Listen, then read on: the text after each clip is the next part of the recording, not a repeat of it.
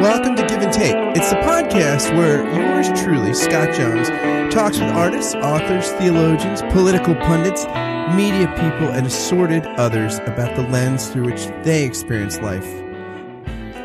My guest today is Evan Money. He's a best selling author, global entrepreneur, and executive producer of the groundbreaking documentary film Words of Art, starring Joel Osteen, Darren Hardy, Zig Ziglar, Jim Rohn, and many, many more interesting figures. Evan and his bride for 19 years and counting remarry in a different state or country every year. He's also the co founder of the Personal Growth Hall of Fame. He's been seen on ABC, NBC, CBS, the CW, Lifetime, and tons of other places. He's the author of several books, including most recently Money Talks, Negativity Walks. We had a really interesting conversation. He's a really, really fun guy. I hope you enjoy it as much as I did. I give you Evan money. Evan, welcome to the podcast. Scott, I am beyond excited to be here. And my ultimate goal is to see how many times I can get you to laugh because you have the greatest laugh in the, the, whole world of podcasting. So we, we've never met before. But uh, I feel like I know you. exactly. We've only talked for a few minutes. Is it fair to say most people describe you as a low energy guy? no, that was my one differentiating with everything was I, I couldn't I, I I don't know what it is. I just would never could never conceive living life on this low like okay uh, that just wasn't me. Every life was always exciting. And so I was like, why do I have to tone it down? I don't have to tone it down. This is just who I am. Let's go. So at what point are you do you think that you're going to be like a speaker an entrepreneur investor? I mean like when kids are sitting around like the playground like i want to be a cowboy. I want to be a fireman. I want to be a, a, an astronaut. Are you like look i want to see people tap into their best potentials. I want to sort of conquer the world. I want to i want to do interesting things and sort of suck the marrow out of the bone of life was that you, what you said on career day or what? no. So here's here was my thing. So I and I uh, am paraphrasing and learned this from Tim Conway Jr., another icon in radio. But like Tim Conway Jr., I have been incarcerated in the Los Angeles public school system for 12 years.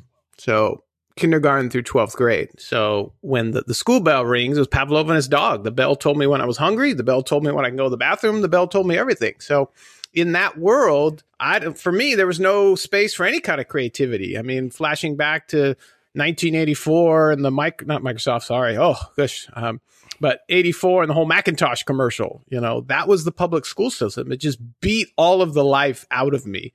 And I had enough of a rebellious spirit in me to say, okay, I don't want to do what all these other guys are doing. So all my buddies went to college and I went to Surf Bum University for all those who've ever graduated from there. Surf Bum University is just I spent all my time surfing and you know work was something you did in between surfing. And so did that for 4 years and I could never figure out why all the wealthy people had all the mansions that were right by the beach but never surfed. I was like, dude, you live right here, man. How come you're not surfing?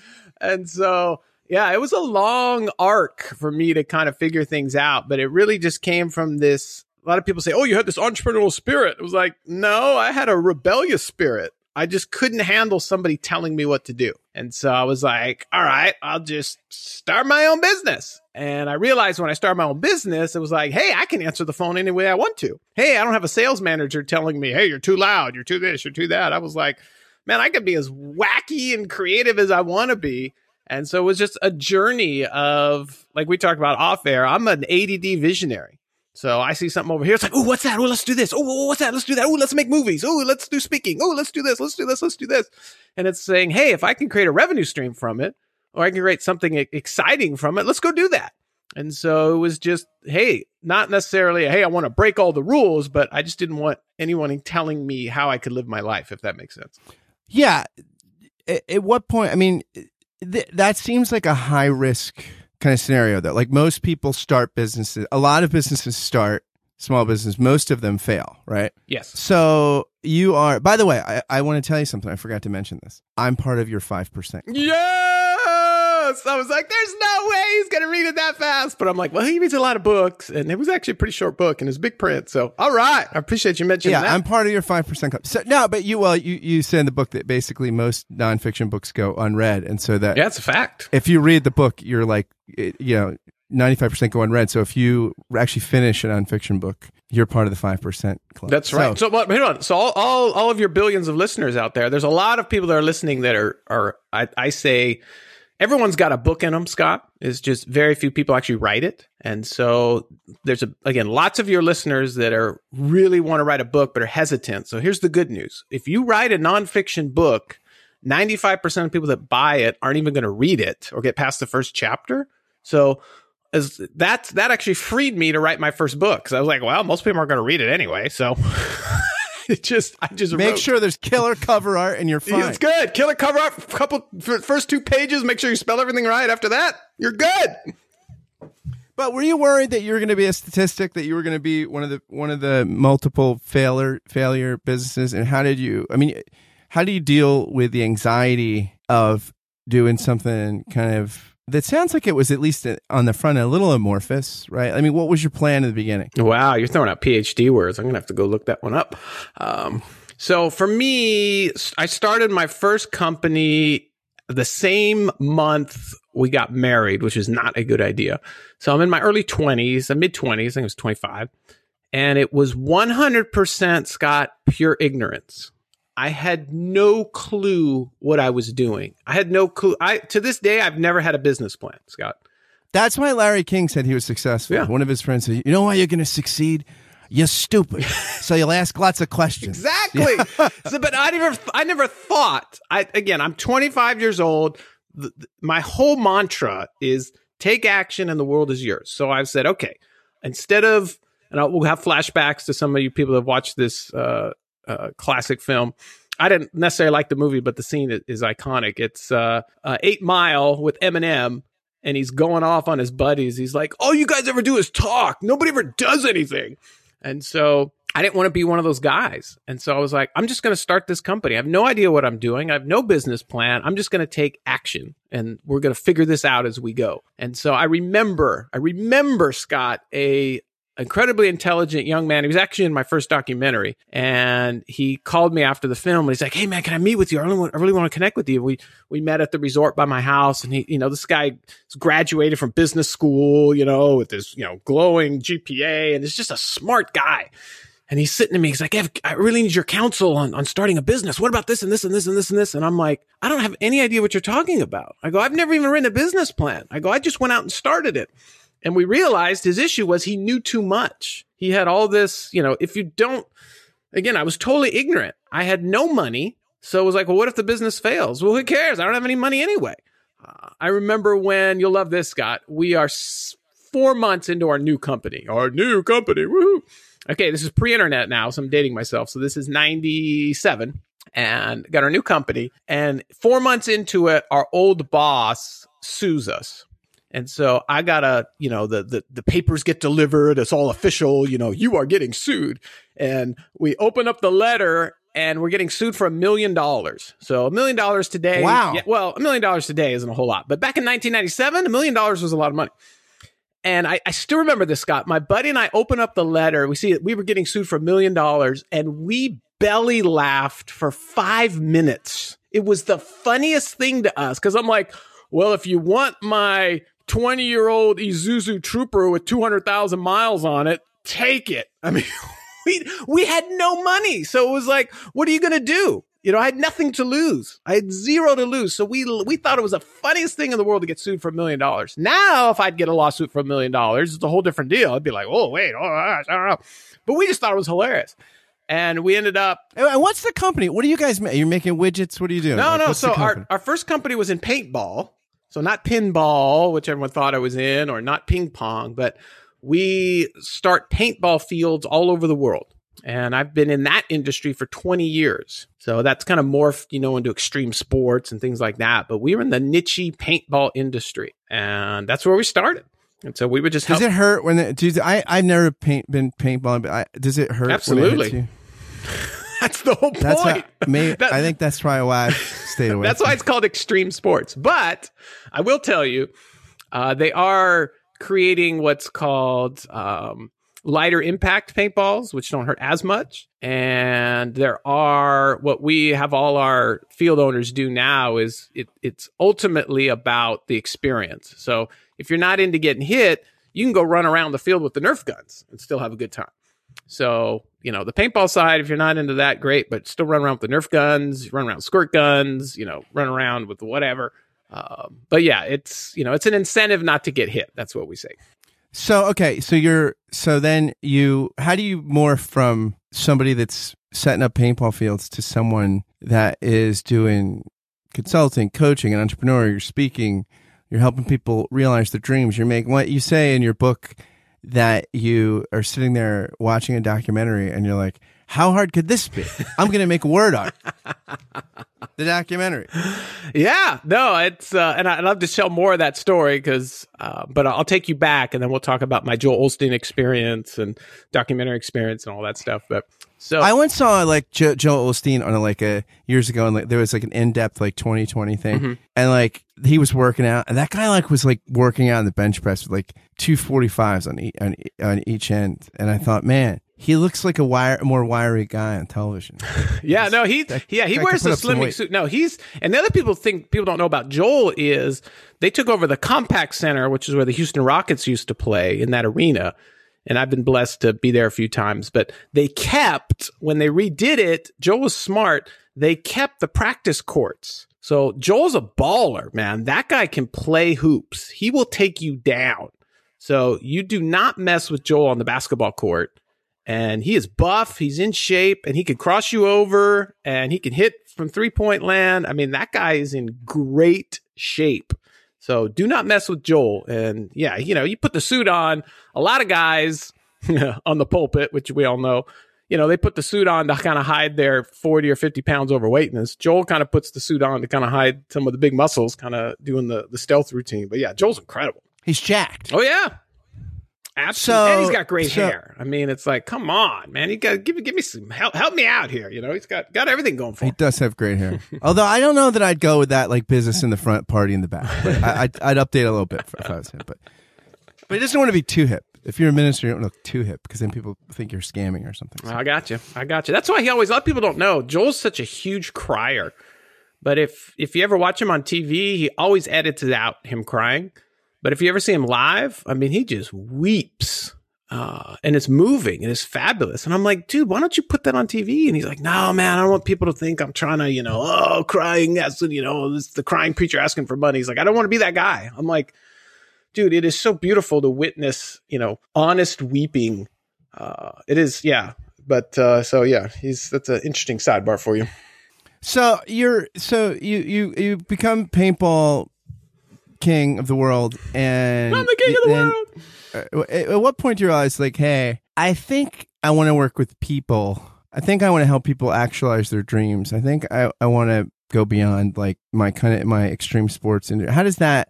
How do you break into? And you, and you seem like a pretty well networked guy. I mean, you, you mentioned hanging with Joel Osteen. Your book, you mentioned getting to hang out with Malcolm Gladwell. I mean, you've you you know you got to be at, at X Factor tapings and all these things. So you're, I mean, you're like good at like seemingly getting your foot in the door of interesting places.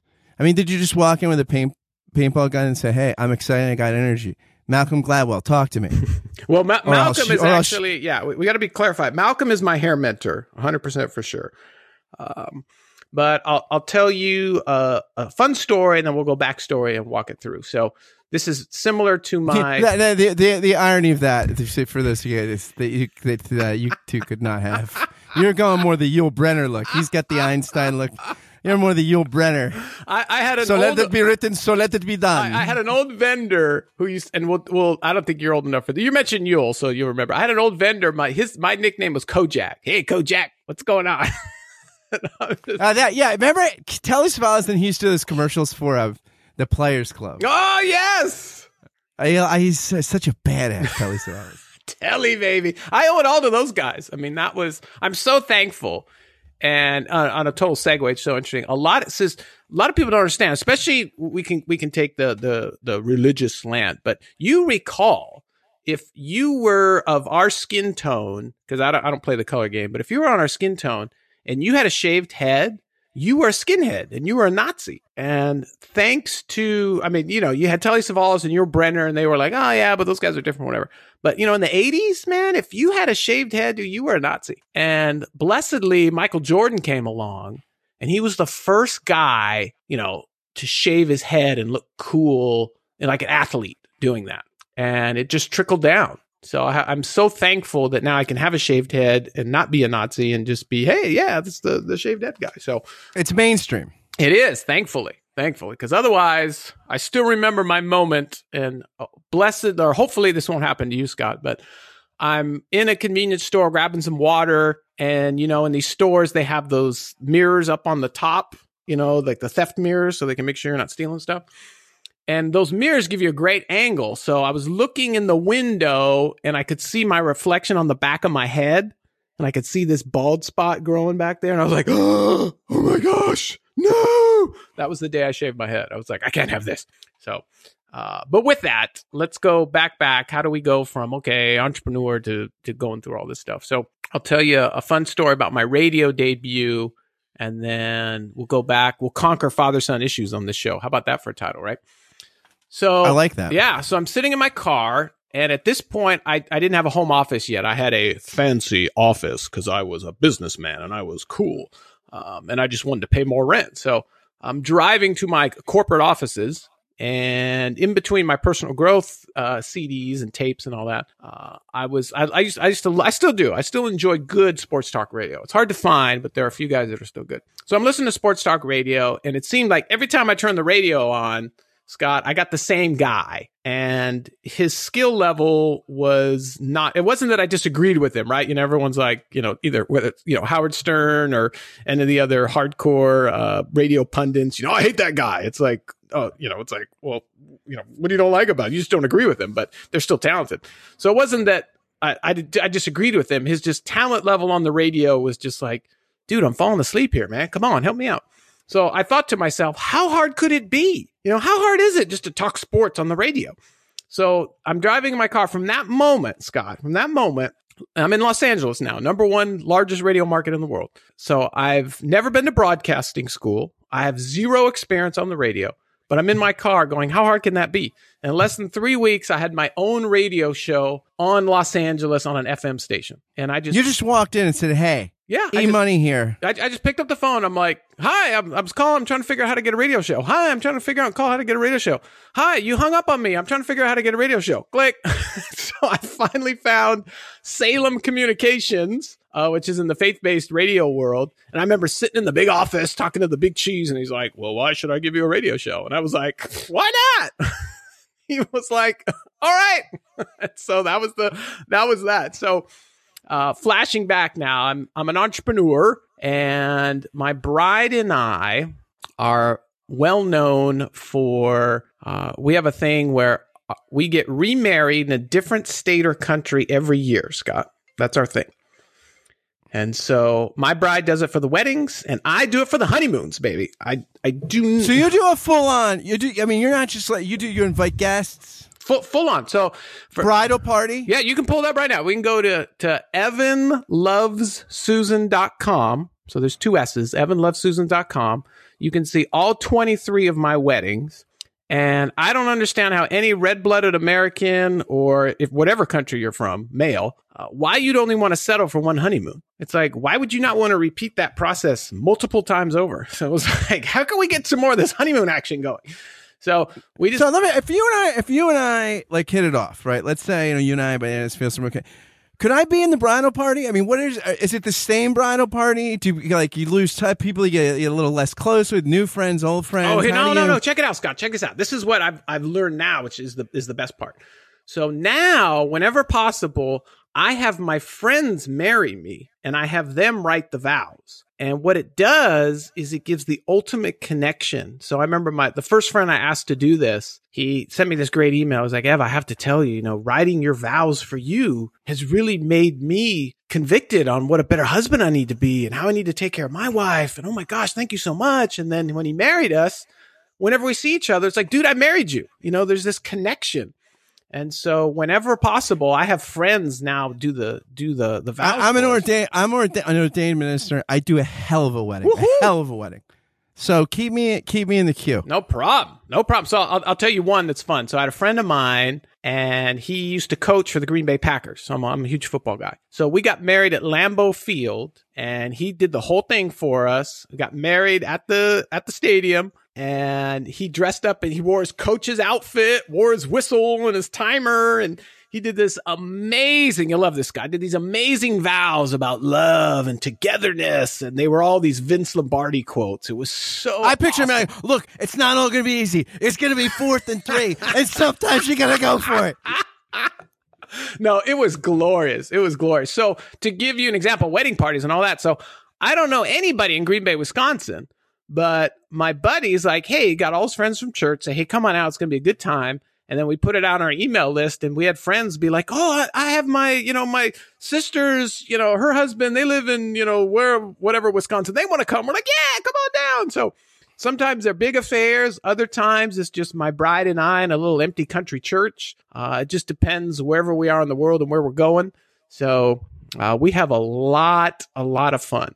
So it's all about the fun because you know as a pastor the the first you know most people their wedding is oh it's got to be perfect. Everybody's nervous. Everybody's upset. There's all this tension. It's like man once you get past that it's just fun. So we just have a blast. So that was our thing. So we're the the cons- consummate newlyweds. And people would come up to us at church and be like, man, I, I notice, you know, I, I see you and Susan always touching each other and you guys are kissing and hugging. And I'm like, well, that's just me mainly, but um, she's like, wow, you guys are, you know, and you've been married how long? You're still doing that?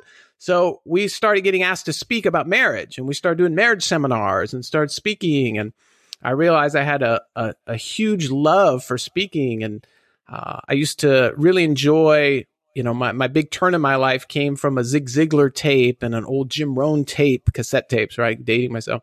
So the, the icons of personal growth. And I was like, wow, that'd be so cool to be a personal growth guy. And so we started again doing these marriage seminars and you know one speaking engagement turned to another turned to another turned to another. And so that's kind of how the whole speaking thing came to pass.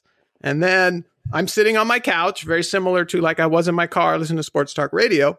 And i'm watching a documentary which i was really into. I mean i was like frisking the netflix mailman which I still can't figure out why Netflix just, I mean, I understand from the, you know, the, the power struggle and streaming, but I'm like, can we just stream everything and forget these discs? But anyway, frisking the mailman for my, you know, disc, watching this documentary and I'm watching it and I'm like, this can't be that hard. You're just running around interviewing, you know, just talking to people. How hard can this be? So, do you remember what documentary that was? I, I do. It was actually, uh, it was called The Art of Rap and it was Ice T and all Ice T did was go around the world and interview all his friends uh, that were rappers. And I was just like, I could do that. Uh, and I'm like, well, who do I want to interview? You know, I'm like, I love the icons of personal growth. So I was like, man, I gotta, I, I want to get Joel Osteen in my film. So I didn't know Joel. I didn't have any connections to Joel. So I was like, what do I do? Uh, let's see. Write a business plan? No, let's take action. So I called 1 800 Joel. I, I literally call 1 800 Joel. Hi, I want to talk to Joel Osteen and uh, see if he can be in my movie. Click, call back. Hi, I want to talk to Joel Osteen. and so I had to talk to the gatekeepers, gatekeepers, gatekeepers, gatekeepers, gatekeeper. But after continually asking and calling and asking and calling, I finally got to Joel and they said, Yeah, come on down. We'd love to do it. And so that's how we got Joel in it. And then I was able to get uh, so uh, Dennis Waitley, who was like the second personal growth tape I ever listened to, and got to go interview Dennis. And after the interview, he signed my cassette tape. Scott, it was the coolest moment ever. Uh, and I remember talking to Zig Ziglar's people. Actually, Zig the Ziglar franchise were the first people to say yes to be in the film because everyone's question was, you know, oh, I'm making this documentary. Oh, great. What other movies have you made? And I'm like, uh, hmm, how are we going to get so Ziglar's people were the first people to say yes. And unfortunately, Zig died two weeks before we were supposed to do the interview. And so I was And like, he was like he was like the icon of the movement. Oh, he was. I mean, he, was, it. And for me, I'm all about faith based personal growth. That's my thing. Faith based personal growth. And Zig was it because he wouldn't preach, but he would teach and he'd put in these biblical principles. And you were just like, yeah, man, yeah. So he's talking about success. He's talking about love. He'd always talk about the redhead, you know, his bride, you know, the redhead. And just he- Zig was in. I really resonated with Zig. And they said yes to doing the interview. They're like, you know, Zig's not in the best health, so he may or may not do it, but his son Tom. So I'm like, yeah, yeah, yeah. I'm just, I just want to come down and meet you guys. And, but anyway, Zig passed away like two weeks beforehand. So I was like, there goes my interview. You know, that's all my empathy there, right? Did you use that voice? Oh, yeah, just like that. Exactly. So I called. So you have like two like speeds, like fast and stop. You just kind of like go in slow motion. so I I called I called to cancel myself. I was like, well, obviously I don't want to do this now. So I called down and they're like, no, no, no, still come. We still want you to come. So it was such a great interview because Tom, his son, I remember asking him before, I'm like, hey, can I ask about your dad? He's like, well, yeah, if you don't mind me crying. I was like, oh, this would be awesome. So we had just had this amazing, amazing interview. Um, and then the, the magic part of all that, the, the benefit of taking action, right? So I'm in my mid 20s listening to this cassette tape. Little did I know 20 years later, I'd be doing a movie about this guy. And so, as it happened, for all you Zig Ziglar fans, we did a premiere in Dallas. And so Tom Ziglar was there and he brought the redhead. He brought his mom, which was Zig's wife. And they came in late and they actually sat in front of me and didn't know it. So they're sitting directly in front of me. And I've, I'd obviously seen the movie before. So I'm watching them watch the movie. And it was this surreal moment in time watching this whole Zig Ziglar segment. And I'm watching them watch it. It was the coolest thing ever. And blessedly, they loved it. So I got pictures with the redhead and a hug and all that. So it was spectacular. All because I took action, got off my couch, and said, you know, how hard can this be? Now, if you look at like the most trusted professions in America, like nurses are at the top. Like 29% of the population thinks very highly of them, 54% think highly of them. I think And, 80% of all statistics are made up. So yeah, go ahead. medical. Well, this is this is from Gallup, so I like Gallup. Medical doctors are pretty high, third. Engineers, dentists are fifth. Although dentists have very high suicide rates because people fear them. But police, college teacher, clergy are surprisingly high. That, that surprised me. Uh, I, I think of like the personal growth industry is not high for a lot of people. I think like is is do you feel like there's a stigma around it? Like it's almost like the it's like um for some reason people like with salespeople, especially in certain industries, right? Like if you say you're in pharmaceutical sales, people don't have as big a stigma. If you say you're in car sales, Yeah. oh my Oh, god, yeah. you know, like Yep. Do you, do you is there a stigma or a, a perception or misperception that people have for the personal growth industry, and how like how do you engage that? Oh, there absolutely is, and rightly so. And that, that's what keeps me up at night, Scott, is the people that are the charlatans and the people that are quote unquote, you know, doing it just for the money or, you know, using, you know, I can see it all the time. It, it makes me ill, you know, the NLP guys and, you know, just the whole, you know, you can call them scammers, you can call them snake oil salesmen, whatever. But all those guys out there drive me to say, hey, when you hear a Zig Ziglar, when you hear a Jim Rohn, when you hear a Tony Robbins, you know, when you hear the legit stuff, it's it's the same with with pastors and church. You know, there's a lot of people like, oh yeah, those church guys, you know, they just want your money and da da da da. But when they hear the truth and they hear the love and they're just like, whoa, this is real.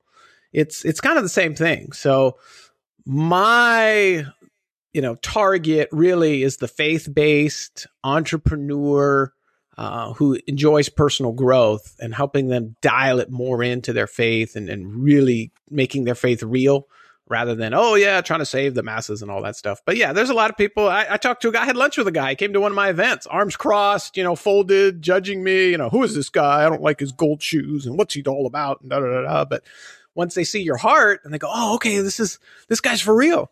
So I, I love watching people have those for real moments. Um, but it is always a blessing when you know people come in with an open mind in the in the front side, or they've read some of your books or whatever, and they go, "Oh, okay, I, I've already trusted you," and they're more open. But Um, you know, it's, it's part of uh, that's the dualities of life. I had a great conversation with an artist uh, yesterday. We talked about you know, since the fall, right, Adam and Eve, it, everything's a two edged sword, you know, and everyone, a lot of times society, they try to make it a one edged sword. You know, it can only be this way. It's like, no, it's always a two edged sword. And Jesus always had these great discussions. You know, everyone's trying to put him in a corner and do this. And what about that? And Jesus is like, nope, you know, there's two edges on both sides. So I think having the skeptical person, the arms folded, almost makes it that much more uh, rewarding when they're able to kind of say, Hey, wow, this guy is for real. And they're able to reciprocate the love that you're pouring from stage and, and they get it. And those are magic moments for sure. I want to take a brief moment to ask you a quick question. Do you like this podcast? Do you enjoy it? Do you look forward to listening to it while you do a morning, afternoon, or evening routine, or while you're exercising, or while you're caught frustrated in traffic? Do you tune into it because of the conversations you find here? Gracious conversations characterized by a particular combination of wit, empathy, reflection, and human understanding. If the answer to the aforementioned questions is yes, or even just a solid maybe, would you do something for me? Would you consider becoming a Patreon sponsor of the podcast for just five bucks a month or more? It's for a good cause. You can help this podcast and one of the many others I do keep going. And you can help launch several other podcast projects I've got in the works. Being a Patreon sponsor is really just you being a patron of an art form you enjoy and are passionate about. So I invite you to be a patron through Patreon of this, which I think is an art form you're enjoying and will continue to enjoy. Again, any contribution is welcome, but for five bucks a month, you will get a shout out on the thank you roll call, which begins right now. Thank you, David and Winona Babico, Peter Stegenwald, Samantha Blythe, Sari Graham, Jordan and Danny Morseberger, and Josh Redder. If you want to join these patrons through Patreon, just go to patreon.com forward slash Scott Kent Jones. Thanks again for listening, and now back to the show.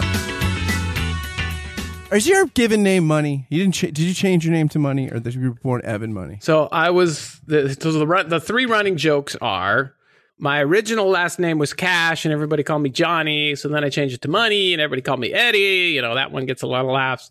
Um, I always share with people that you know my bride was unashamed to marry money, which is a big thing in Los Angeles. and so, uh, and then the other one for my kids, and this is beyond true. So the first five years of our marriage, my bride and I agreed that we wouldn't have children.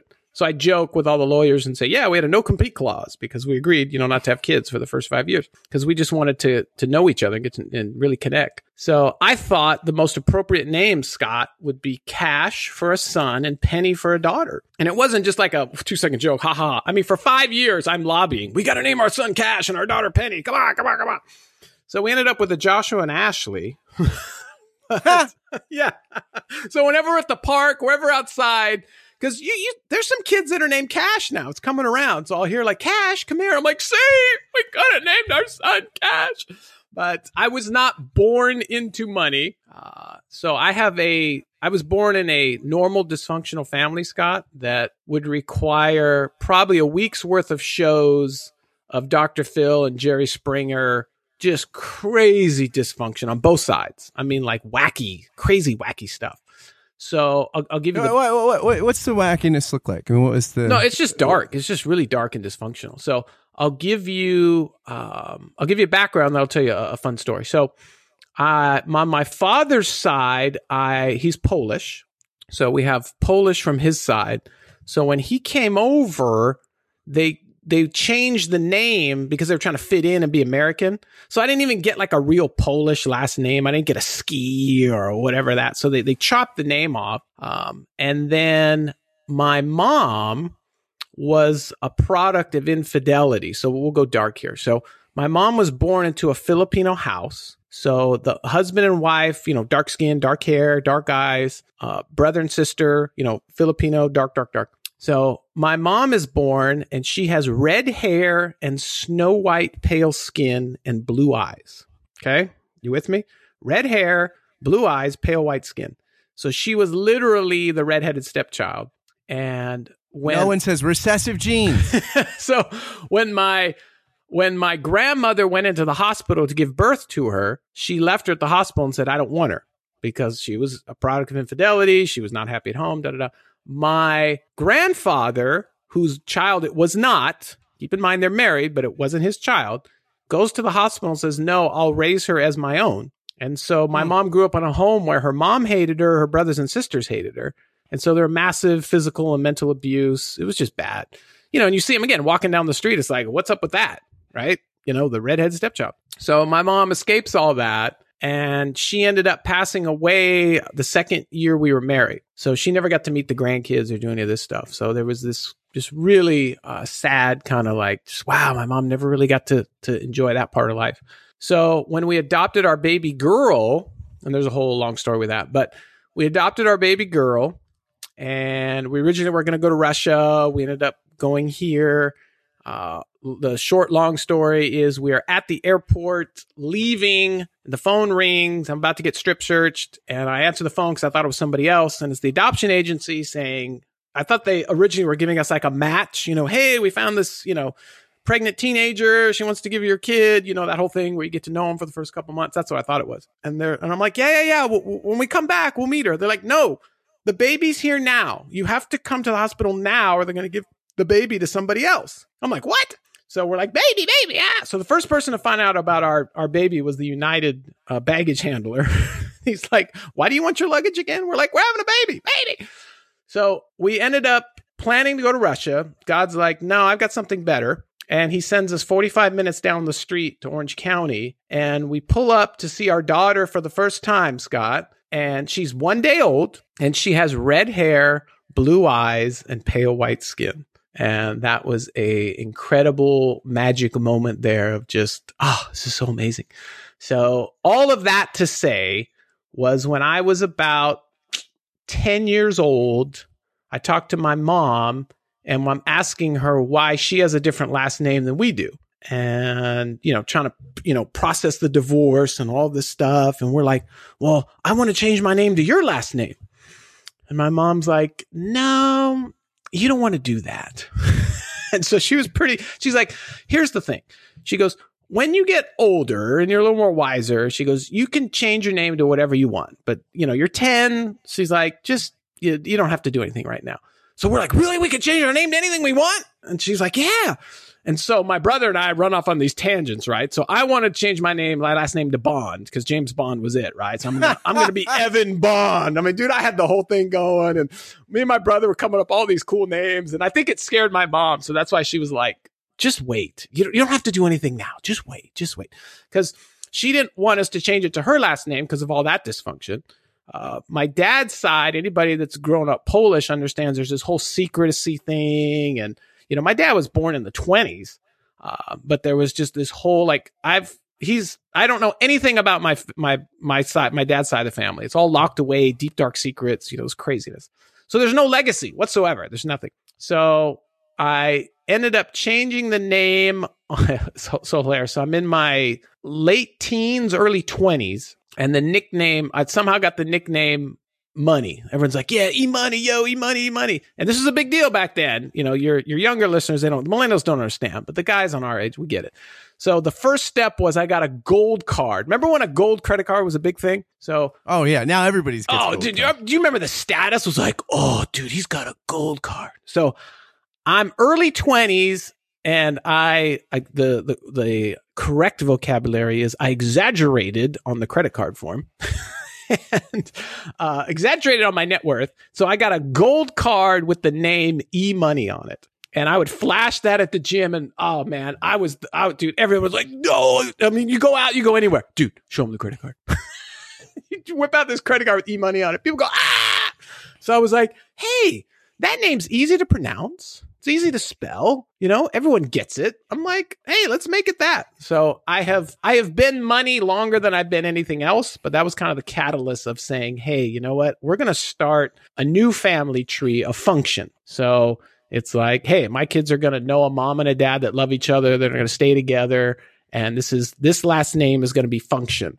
So we're not going to run away from our, our past. We're going to say, hey, that's what it was, but we're going to plant a new family tree a function and say, hey, all this dysfunction got us here, but we're going to start fresh and say, this name, this legacy is about love, it's about function, it's about forgiveness.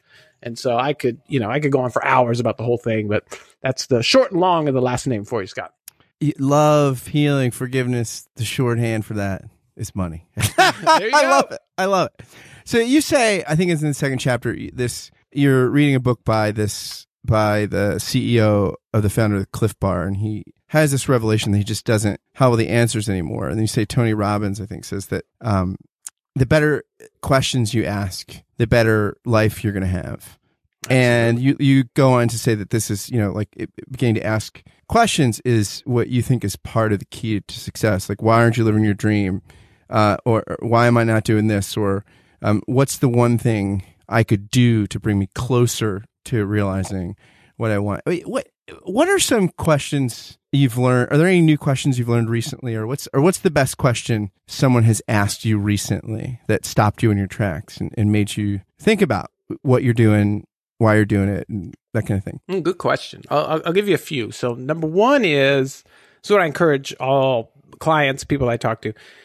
You have a magic mirror in your bathroom. So you can take a dry erase pen because it's better than taping something on there or post it because they get all soggy and nasty. But take a dry erase pen and write this on your mirror. Write, what's the one thing I can do today to bring me closer to my dream? And your body responds to questions. We are programmed. God made this, you know, gave us this amazing, amazing body and this amazing mind, but he's you know we, we have certain you know things that are designed to do you know we avoid pain and we seek pleasure you know we're you know different things of just reactiveness. Uh, so you are respond to questions you know if whoever is asking questions is in control. So you know go back to the cheesy car salesman right? They know this always peppering you with questions. And you know you look at uh, whether it's sports tv whatever the interviewer if they keep asking these questions people finally break down and answer them right uh, so, or the courtroom dramas, right? You just keep asking the question. So, what's the one thing I can do today to bring me closer? Did you order the code red? Exactly, exactly, right? you, you can't know? handle the truth. Exactly, exactly. That means perfect because he wants to answer the question, right? So, uh, but yeah, classic scene, of course, classic. So, uh, but by asking yourself that question, that's an empowering question versus the questions most of us ask ourselves, Scott, like, why did I do that? Or why am I so fat? Or, you know, why do my relationships never work out? You know, whatever you ask, you're going to get an answer for. So you might as well ask empowering questions. You know, go and going back to the ultimate leader in personal growth. You ready? The ultimate leader in personal growth, Scott, is the Apostle Paul. You know, he invented PMA. The Apostle Paul invented positive mental attitude. You know, whatever is good, whatever is righteous, whatever is pure, think on those things. okay. I mean, that's where it all stemmed from. So it's asking yourself better questions. So it's not what 100 things can I do today? What 50 things? It's what's one thing I can do today. So if you're focused on answering that question, you get to your dreams a lot faster than why does things never work out for me? Uh, notice the tonality, right? Um, yeah, exactly. That was the other voice. Yes, that's the other voice. So you got to ask empowering questions. So the other one, just a one word thing that I've learned recently to, to get to your question directly. So the, the, the best question to always ask is how? And there's a great podcaster, guys. He's called the Misfit Entrepreneur, which is, I think, what most entrepreneurs are. We can relate with that. But it's the how question. It's not why did this happen? It's how. Hey, how can I make this work? You know, how can I get around this? I, I shared a story recently on Facebook where there was these two lords, Scott, you know, the classic, you know, when you used to challenge another lord. To, you know, a lot of people don't know Alexander Hamilton, he died in a duel, you know, the dueling pistols, you know, when, you know, when Aaron Burr. Yeah, when, when, you guys are in that in that in that realm, it's like you can't. You have a disagreement, you can't solve it. What do we do? Well, let's shoot each other. I challenge you to a duel. So these two lords get challenged to a duel, but the issue is, Scott, they're both like expert marksmen. So they knew it'd kind of be like the Twilight Zone where they both end up killing each other. So they're like, ah, we don't want to do that. So they went to their gentleman's club and they figured it out. Okay, we'll just draw straws. Whoever draws the short straw is going to have to take the pistol, go into the library, and shoot himself. It's fair enough. So the two lords, you know, everyone's there and they got their best, you know, their their helpers. I'm surprised that no one's ever written a folk song about this. Oh, this is this classic. So, so well, we'll leave it to one of the country guys, right? So, uh, he draws the short straw. He's like, "All right, I'm gonna man up." He grabs the pistol, walks in the library, and a shot rings out. So all the gentlemen's club runs in the library, and they see the guy standing there with a smoking gun, and he's fine. And he goes, "Guys, I can't believe it." I missed. and so that's the power of asking a how question, not why did I draw the short straw, but how can I make this work? So when you ask yourself a how question, your mind goes to, hey, how can I get at, how can I make this work? I know. I'll shoot the window instead of shooting myself. So that's the again, talk about questions, it's the how. That is that is the how. So those are the two ones to really dial in on asking yourself better questions. So instead of why does my marriage suck so bad, you could ask yourself how can I make my marriage better, you know? So it's just one word can change everything. You, you also say that that it's sometimes it's easier to make headway on crazy impossible dreams because no one's pursuing them. like like everybody's got the dream of just getting a little a little bit ahead of doing a little better, of making their life a little better. But like the big hairy audacious goals and dreams are are you know th- th- these are sometimes sometimes they're there for the taking like is that pie in the sky optimism or why do you uh, you, you really think this? You, you think more people should actually dial in on bigger dreams? Well absolutely. And you're giving me lots of credit but that's a that was a google quote. One of the i think it was larry page who said that. It was like there's no competition for the crazy goals. You know everybody's after the small dollar. Everybody's after the small thing. Everybody's after oh yeah i just want to do this. But the giant goals nobody's doing so you have no competition. It's like what a deal. But going back to your hey was this uh, optimism this whatever? I mean think look again we'll, we'll, play the name game right? The three most popular. So let's start with uber you know whatever you think of the founder or whatever who just got canned but he's standing on a corner in new york less this was what five six years ago scott? This isn't like back in the day. This is recent.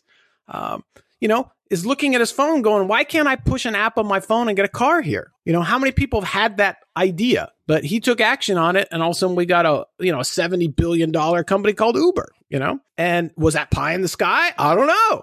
And then you look at the Airbnb kid, kid, right? You know, you read fast, you want to get depressed really fast, read Fast Company magazine. I mean, everybody's 21 and scaling a billion dollar company. It's like, oh, come on. You know, what's wrong with me? Uh, for all the entrepreneurs out there. But you look at the kid who started Airbnb. He was like, yeah, I want people to, you know, rent out their spare rooms. It'll be great. it's like, what?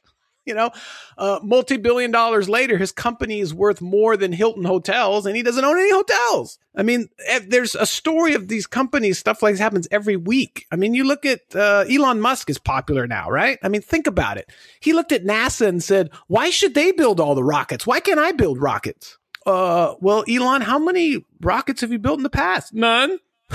I can figure it out. I'll just hire the right guys.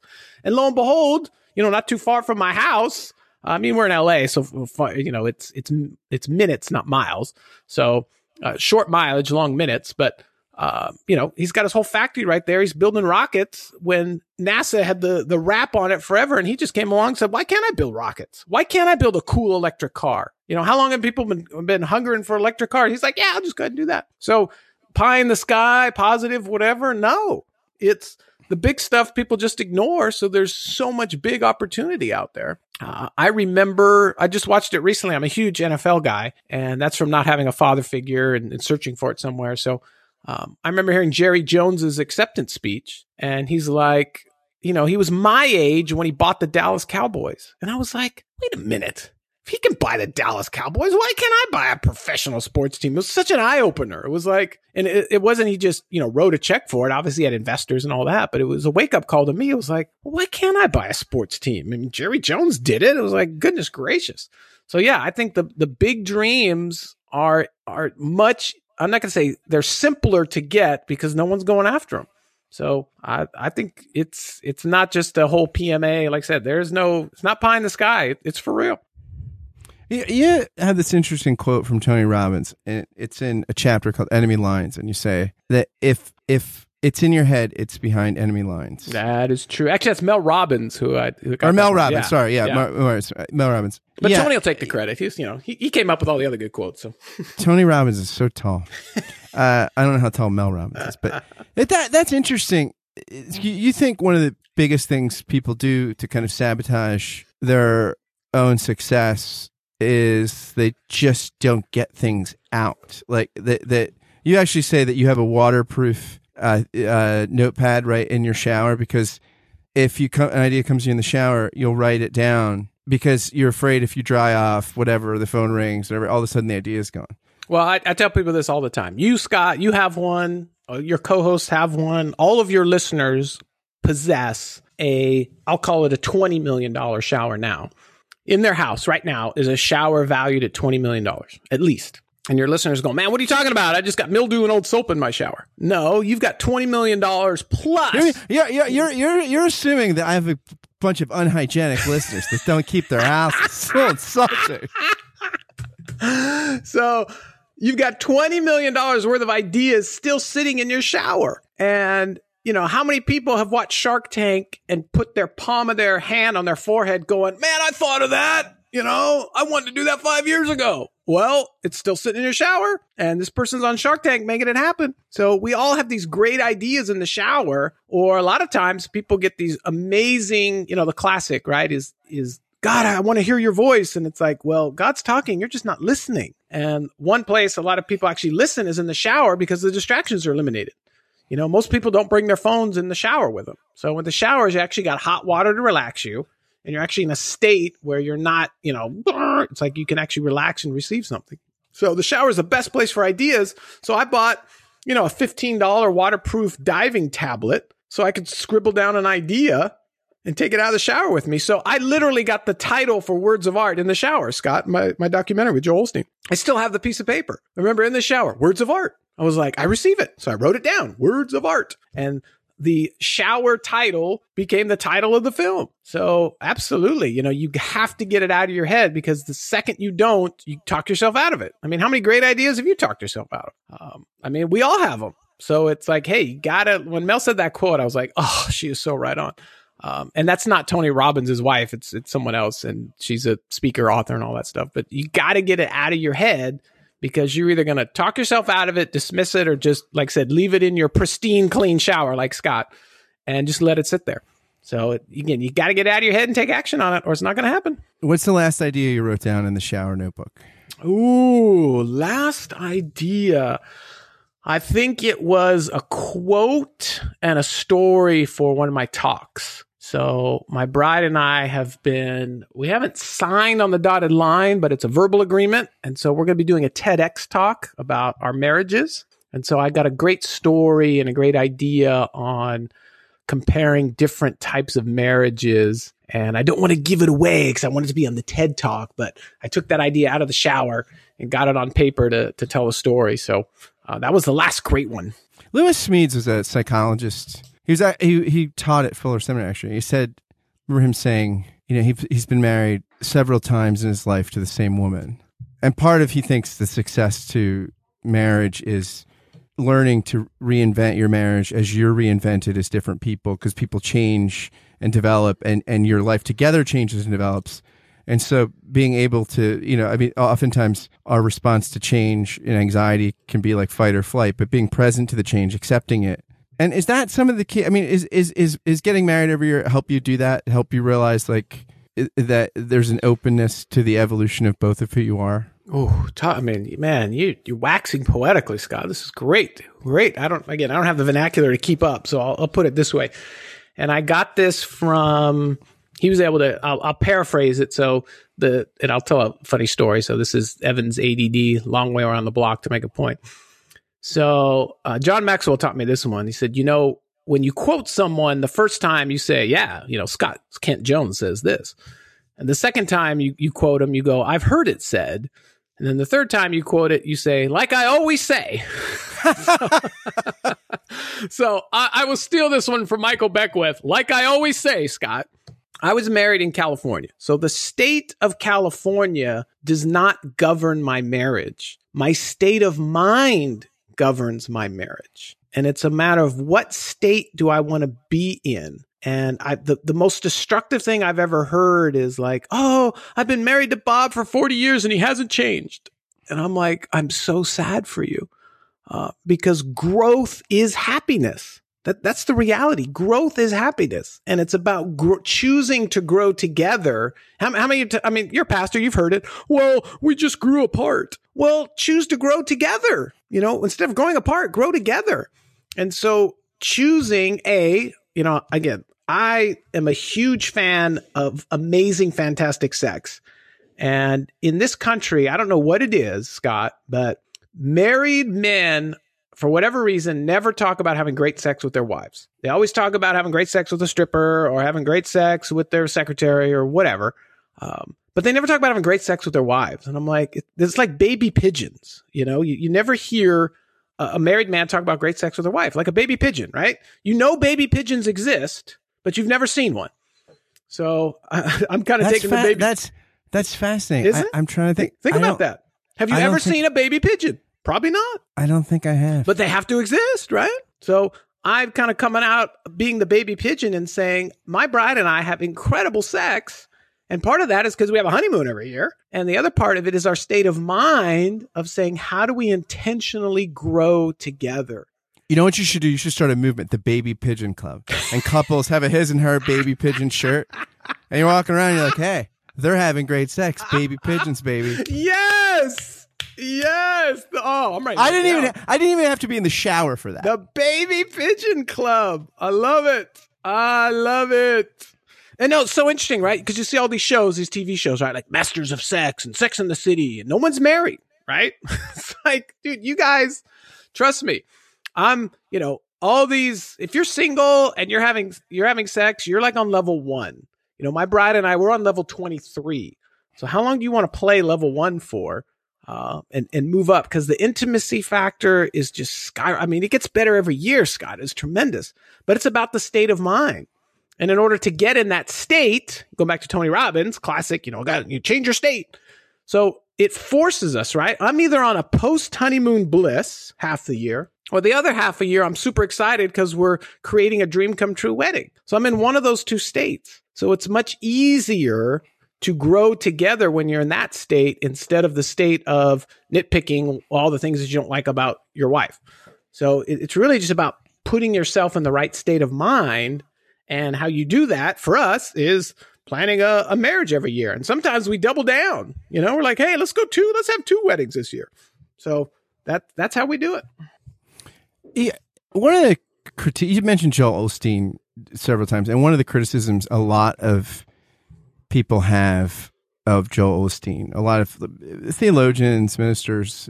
I I don't hear it outside the church as much, but inside the church, you hear this is kind of. It sounds like um, kind of the kingdom without the cross. It sounds like it has a tough time making sense of suffering, uh, and it's interesting in your book. You talk about loss a lot. Mm-hmm. I mean, you even talk about how Katy Perry's song "Roar," you're like, oh, this is like one of the greatest pop songs of most, you know, popular pop songs of all time. It came out of her wrestling through things in therapy. I mean, mm-hmm. it wasn't so. Is is is there's a guy like Frank Lake, this psychologist. He says, you know, if we look at our humanity like a like a bucket, uh, like a container that should contain something good, and you open it and it doesn't, it's like it's like, oh my god, the cover is bare. I got nothing. But he says, you know, we're not meant to be buckets or containers, but channels and energy to the life of God Himself. So from that perspective, having the bottom get knocked out of humanity ruins it as a container, but makes it ideal as a channel for the life, for the divine life and energy to flow through you. So, in some ways, like, how, how do you, as an entrepreneur and as a, as a personal growth positive guy, kind of hold intention? I think, I mean, I think you try it, you do it in your book uh, in several of the chapters, like this whole, like, you save your life by losing it you know th- that that Jesus's values are a bottom up kind of thing, where you know the losers are the winners. So how do you hold that stuff in tension? Hmm. I I have to honestly say, Scott, I you know so as a as a fellow PhD, I, I have my PhD in philosophy. Now, mine is my favorite kind of PhD because it's a um, uh, one of the uh, gifted ones. So it was like, hey, we want to award you with this with this PhD because the classic entrepreneur, right? The A students teach, the B and C students work for the D students, and the F students commemorate the buildings, right? That's that's that's typically how it works. So I have an honorary PhD. So I would need a actual PhD to really understand that question. So for the non-theologians that are listening, can you put the cookies on the lower shelf for me on that question? Because I would love to answer it, but I'm still trying yeah. Yeah, yeah, yeah, yeah. I think that like like basically it, it, if you read the New Testament, a lot of it is is that the the message is that hey, um, the losers are the winners. That great that, that grace only comes when when you've died. It, it's that that the message of Jesus isn't just um, rejuvenation, it's death and resurrection. So, how do you, as someone who, who convinces people how to, or helps people become successes and think big, how, how do you, and yet you're, you're very forthright about Christian faith and how important that is. And how do you hold that intention with this? It seems like it, it, the losers are the winners in, in a lot of Jesus' stories. So, so how do you kind of uh, make space for failure, for losing, and for kind of being the least, the last, and the lost, and still be someone that is actually trying to help people win and succeed and grow? Mm, okay, so I'll, go a couple of different directions. So, number one, for me, it it's only a failure if you don't learn something. So, I mean, for me personally, I had to, you know, take be like Moses and take a few laps around the mountain over and over and over and over and over and over and over and over and over again to kind of learn the same lessons. Um, so I realized, hey, it's only a failure if you don't learn something. So going back to a better question, right? When you have this perceived failure, the question to ask is, what can I learn from this? So, oh, you know what? I can learn to classic Ronald Reagan. I know you've dropped some politics in some of your past podcasts the greatest thing Ronald Reagan ever taught me was trust but verify. That was, that was a lesson that took me forever to learn. And it still sometimes bites me because I'm, I'm too lazy to get it in writing. So, uh, you know, if somebody wants to borrow money, you want to have agreement. It's like, great, here's the agreement. One page, sign it, you know, clean and simple. I'm going to do this. You're going to do that. You know, that saved me. Again, that that's a, a lesson I'm still learning. So again, so failure is about learning. What can I learn? It's not failure unless you've learned something. The other thing, going back to death and resurrection and all of that, what I love is, again, the inventor of personal growth, the Apostle Paul, right? Saul to Paul. Uh, a lot of people don't realize that Paul was in chronic pain. You know, there's a lot of people that are going through that these days and they're trying to figure out how do I mitigate that? And it's like, well, if you really want to understand chronic pain, talk to Paul. I mean, that was his life. But Paul mentioned something very profound. He said, I die daily. And it's about dying daily to self. Because if, you know, all of the, the, the dreams and the goals and success, right? You know, will, what exactly is success, right? You know, a lot of people perceive, you know, this personal growth success as, you know, sex, money, power, because that's, you know, what's the easiestly marketed, right? You know, and if you look at all of the you know the so-called gurus and all that stuff that's that's really what it boils down to. You know hey sex money power buy you buy now. Um, but i think true success really is about what the apostle paul talked about which is dying to self. And so i go back to one of the uh, great paraphrase that i've learned um, is about saying hey how can i talking about uh, you know jesus's model prayer kind of re re paraphrase but it's, it's saying hey how can I glorify, you know, glorify God's name throughout the world through me? You know, how can I do that? You know, and so for me, it's about, hey, when I'm, I'm teaching and I'm speaking and I'm teaching people about forgiveness, teaching people about breaking free, teaching people about, you know, true love and talking about dreams, you know, it's about living your dreams and serving and believing in others and helping them live their dreams. And so it's really about this thing of dying to self. And that's where it really comes in because when you're serving others, when you're living your dream and serving others, that's the magic. And so it's, hey, how can I be serving, serving others and living my dreams at the same time? That's when the magic happens.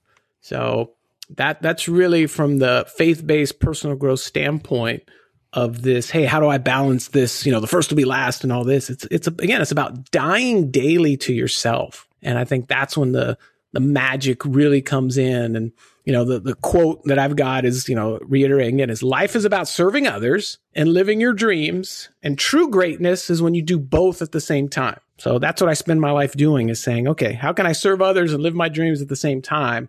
Because i think that's to me is when you're most christ-like. Yeah, and you actually said in the middle of the book you have a chapter that I thought was it's very short, it's profound. It's what do you want to do for the world? And you're like, that's a mm-hmm. great question. Start mm-hmm. ask yourself, what do I want to do for the world? Which is, yeah, I mean, I, I found that moving and insightful.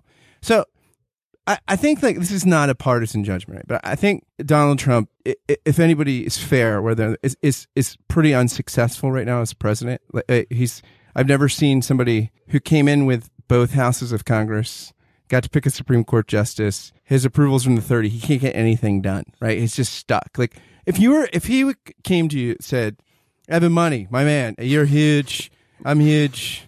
You're fantastic, tremendously fantastic. And he asked you, no, I can't imagine him asking anybody for advice. But if in a moment his character changed, I asked you for some advice, how, how would you coach him to get unstuck? All right. Well, I'll tell you a funny story about Trump. So, Trump actually built a golf course right near our house, and being the it, it, it's is it a fantastic, well, tremendous golf course? Well, here, well, here's here's what's funny. So he he was savvy enough. Uh, another company built it, and where we live, kind of on the cliffs here in Los Angeles, they're kind of unstable. So when the the 18th hole kind of fell into the water ish, so he scooped it up at this bargain deal and then built it up and branded it with the Trump name. And it was the Trump, you know, his first like West Coast thing, right? So we actually did a seminar at this at, at this golf course and it was called the Live Your Dream Seminar. And I brought in all the titans of Los Angeles of faith-based people that were living out their walk in LA. You know, I brought in the guy that bought Passion of the Christ for Fox, you know, for Fox. I brought in uh, one of the guys, amazing guys, named Darren Horton. He was one of the original analysts on NFL Network. And we brought in um, just all these incredible, incredible. Brought Nancy Stafford. Uh, some people remember her, uh, you know, amazing actress. And then we did a lot of uh, faith based women's conferences brought in big names, all these these Christian movers and shakers that were, were living out their walk in Hollywood without compromising, right? And so I had all these faith based people later that didn't come. And I'm like, hey, how come you didn't come to this event? I mean, the event was huge success. It was amazing. We had amazing people working with us. And they're like, oh, I didn't come because it was at Trump's. it's like, what?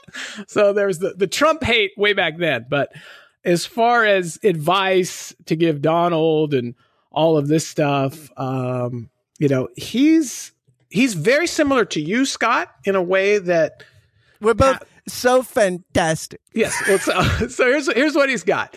He's got. That's what I say all the time. Pastors, policemen, and the president of the United States have the worst jobs in the world. And here's why I say this. Nobody calls their pastor to tell them about the great day they're having. It's always a crisis. Oh, my wife's leaving me. Oh, this person died. Oh, this is happening. Oh, oh, oh, it's always bad news. Policemen, same thing. Anytime the radio goes off, it's not, oh, hey, so and so wants to thank you for protecting the city. No, someone's shot, someone's dying, you know, stuff's hitting the fan, it's going down. And so every call is bad news. And as a pastor, maybe 1% is good news, right? Hey, will you marry us? Oh, yeah. And then half of those, now you got to divorce them, right? So you guys are in a really tough spot. So, as far as the president goes, I, I, think for me, number one, it's grace because everyone goes, well, you know, that's the one area, Scott, that I look at and I don't say, gosh, how hard could that be? I look at that and go, who in their right mind would sign up for that? Because it is the hardest position ever. And I, I my thoughts, I, I, haven't hung out with Donald a lot, but my thoughts are that the position is going to humble him enough to where he's going to end up doing the right thing and end up being a great president because he, he built this brand, you know, ego, bravado, the whole thing. Um, and he came in and, and made it happen. And now it's like, wow, I got to go from, hey, you know, I don't want to screw up the Trump legacy. I got to do a good job here. So I got to start serving others. I got to start doing this. I got to start doing that. So I, I, think the humbling process is what's going on right now. And I think he's going to kind of turn that corner and say, hey, how can I start serving others? And that's going to be the best way to preserve my legacy instead of saying, I don't want to be known as the worst president ever. So I think that's going to work in our favor. Um, but the other, uh, on a fun note, I think I would coach him on the hair side and I would just tell him, you know, forget the comb over, just shave it and roll like Telly Savalas and be the tough guy and, you know, go with that bald head and watch what happens. So those would be the two things I'd He'd be like the kingpin and Daredevil. Yes. See, now you go comic book. I love it, Scott. Yeah, it's interesting. I just heard today. I forget. I, was, I think it was on the 538 podcast. Or, no, it was MSNBC. It was on the news or something. But they were saying that like he and Obama had like flip problems. They said Obama at one point they had to take away his iPad because Valerie Jarrett would feed him these negative stories, and all Obama wanted to read was negative stories mm. about it. Like his critical thinker It was always looking for the he was like Trump kind of wants like the Fox and Friends like puff piece. It, it mm-hmm. like, but it's interesting because some people thought it was a problem enough for Obama that actually that he's too he was too fixated on the bad mm. news that you mm. know. So it's just it's just interesting that. Well, I hope you get to coach Donald Trump someday, just because I'd like to see him as kingpin. I think I think that would be completely amazing. No, I, I the, the the bottom line with Trump is, you know, we're all in the same boat. So I think the more we can encourage him, the more we can pray for him. I, I think he's going to turn it around, uh, just from a pure thing of saying, "Hey, I, I cannot be the worst president ever. I'm going to make a change. I'm going to get some things done." But you know, I think wanting wanting Donald Trump to fail is kind of like wanting your your airline pilot to crash. It's like um, that's not going to work out too well. So, right? It's like okay, we're kind of in this together, so let's uh, you know let's at least help him land the plane. So, do you think politicians in general? I mean, it seems like it's it strikes me that there doesn't seem to be a lot of imagination in Washington D.C. Mm. Like, like it, it, it just doesn't, and, and that's interesting, right? I mean, because there are a lot of sectors in our society where there's a lot of imagination. There's a lot of, there seems to be a lot of imagination in science and scientific innovation. Yes. There seems to be a lot in Silicon Valley. Yes. In the entrepreneurial world, there's, you, you see places it, where it's amazing. I, I, you know, and I don't know if it's who it draws or the culture, but it seems like, like, like it doesn't seem like it should be that impossible to fix the healthcare system or at least improve it. You know, like, and, and, and yet it seems like nobody can come up with ideas that could bring, you know, the country together. I mean, it just, I mean, maybe do we need more imaginative people connecting with politicians? You, you know what we really need, Scott? We really need Americans to start taking responsibility. So this this is what it really comes down to. And I learned this from my original mentor, Jim Rohn. So how, eh, have you ever been guilty of saying this to your family and all this stuff? That's too expensive. Have you ever said that before? You ever caught yourself saying that? Sure. Okay. You say, well, that's too expensive. But that's not true. The reality is you just can't afford it. Now, now stay with me here. By, by saying that that's too expensive, that makes that the problem. Well, the problem with that car is just too expensive. No, the problem is with me because I haven't gotten creative enough to create a way to make enough money to purchase that product if that's what I really want. So in America, we've gotten so good at blaming everybody else and putting the responsibility on everybody else. The whole concept of America was to say, let's create a government that'll give people the freedom to figure it out themselves. So by putting the blame on the government, well, the government needs to do this. Uh, here's another one we may have caught ourselves saying, Scott. Taxes are too what? too low. right? Everybody says, "Oh man, yeah, taxes no, are too, too high. high. Yeah, yeah. Taxes are too high." Well, at one point in the 20th century, the top tax rate was 90%. Yeah, under Eisenhower. Yeah, if you made over 100 grand, your tax rate was 90%. So, I think the tax rate for entrepreneurs, I think my top tax rate was like 50%, something like that, 45, 50%. Hey, it's better than 90, you know? So, if it's it's gone down from 90, how can it be too high?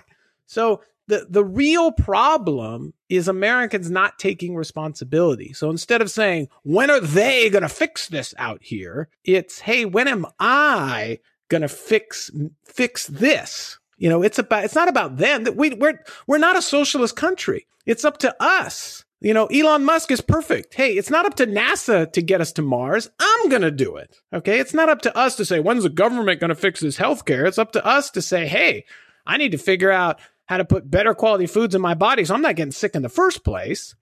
And I need to figure out, gee, why are we poisoning our own food supply? And gee, why don't I figure out a way to where, hey, I don't have to go in, you know, to have this government, t- you know, if, if you want to have government healthcare, move to Cuba. Okay. Tell me how that's working out. So it's about us as Americans taking responsibility. Classic, right? Wake up, America, you know, take America back. I don't, I don't think the government should be doing all of this stuff. I think one of the classic, you look at our two iconic presidents, right? I mean, I, I love Ronald Reagan, even though his greatest approval rating was, I think, 53%. Now it's like 99. Oh, Reagan was the greatest. Well, when he was in office, he sure wasn't. Uh, or you go back to Kennedy, right? Kennedy figured it out. It wasn't, hey, I'm going to solve everybody's problem. It was, I'm going to paint this picture and point the direction. Hey, we're going to get to the moon somehow. you know, it wasn't, I'm going to take us to the moon. It's, we're going to get to the moon somehow. So I think the real president's job is to kind of point the way and say, hey, America, let's get back to figuring out stuff on our own and saying, Hey, how can I be a healthier American? How can I be part of the solution? How can I figure it out instead of making the government the problem? So I'm a big fan of us taking responsibility and saying, my goodness gracious, we've got this gr- the greatest country ever and it was founded on godly principles. And if you don't believe that, just look at your money. What does it say on it? And saying, Hey, you know, when you have a free enterprise system that is based on godly principles, you get generosity. When you take a free enterprise system and you take God out of it, you get greed. And so I think we need to go back to, hey, let's take some responsibility. Let's focus on the godly principles and saying it's not the government's role to do this. It's our role as a private society to say, hey, how can we create the, the solution ourselves instead of pointing the finger at somebody else? But that's my soapbox for you. if you were going to say, if you're going to tell people who want to connect with you, you're you're like pitching yourself, right? As as as a personal growth guy, who is like the most prominent client you've helped, or what's the best success story that you could tell somebody that would make them say, "Hmm, maybe I'm going to go to this guy's event," or maybe I want to read this guy's stuff, or maybe I want to connect with him online and get in his sphere of influence, his circle of life, so to speak, or whatever, what may have you. Like, how would you pitch yourself? That is a spectacular question because it dovetails on what I just said. So, the greatest client I've ever had, let's go back to the hair club for men segue. The greatest client is myself, Scott. That that's how you know when it's real because there's so many people out there that are talking the talk and, and pitching the stuff, but it's like Hollywood. It's a facade you see their lives on stage and then you see their real life and you're like, dude, that's not success.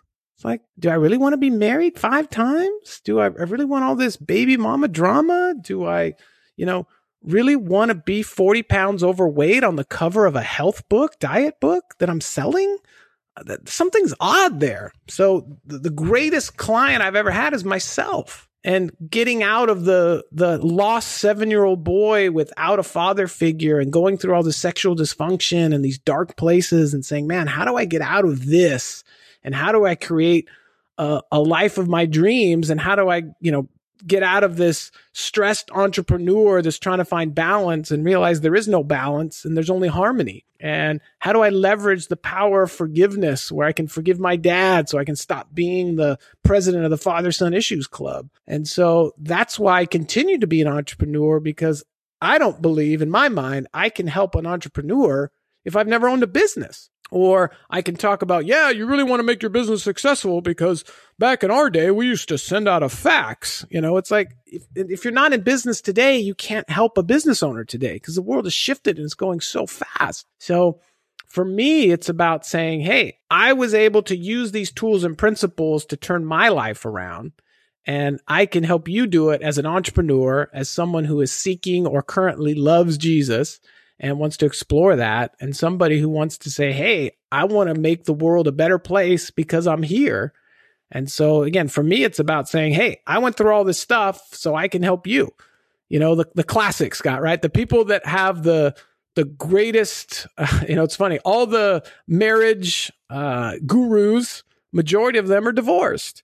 You know, all the people that have the best selling parenting books, and I, I, don't know if, if you have kids yet or not, Scott, but all the people with the best selling kids books don't have kids. You know, it's like, eh. So for me, it's like, hey, this is what I've gone through and I've used it for my benefit and I want to pass it on to you. So there you go. Money talks, negativity walks. And I, I will tell That's you, it. negativity is walking out of my little home studio right now. Evan, it's been great talking with you. And people can find you online, right? They can just go to your website, Evan yes. Money. EvanMoney.com. That's a fun one. And I'll use my Malcolm Gladwell. He taught me this pitch, you know, money talks, negativity walks on Amazon. Please buy in triplicate. That's, that was Malcolm's plea. I heard him say that. I was like, dude, that's brilliant. Uh, so, but yeah, I would, you know, again, your listener base is so profound.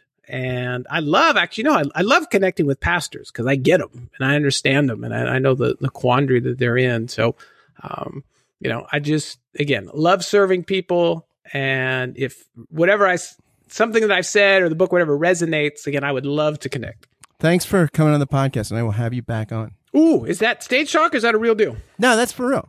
I nice. Will. You're fun talking with. Woohoo! You're, you're, you're engaging, interesting. Yay! Well, it's because you ask great questions, man. I try, and I, none of them came from anything I wrote down in the shower. But thanks so much for being with me, man. Hey, Scott, a pleasure, my friend. Thanks so much. Thanks for listening to Give and Take. If you liked what you heard, please do a couple things for me. They are so helpful if you do them. Share this interview on social media or via email, or tag someone in a tweet or something and say, hey, this is great. Check it out.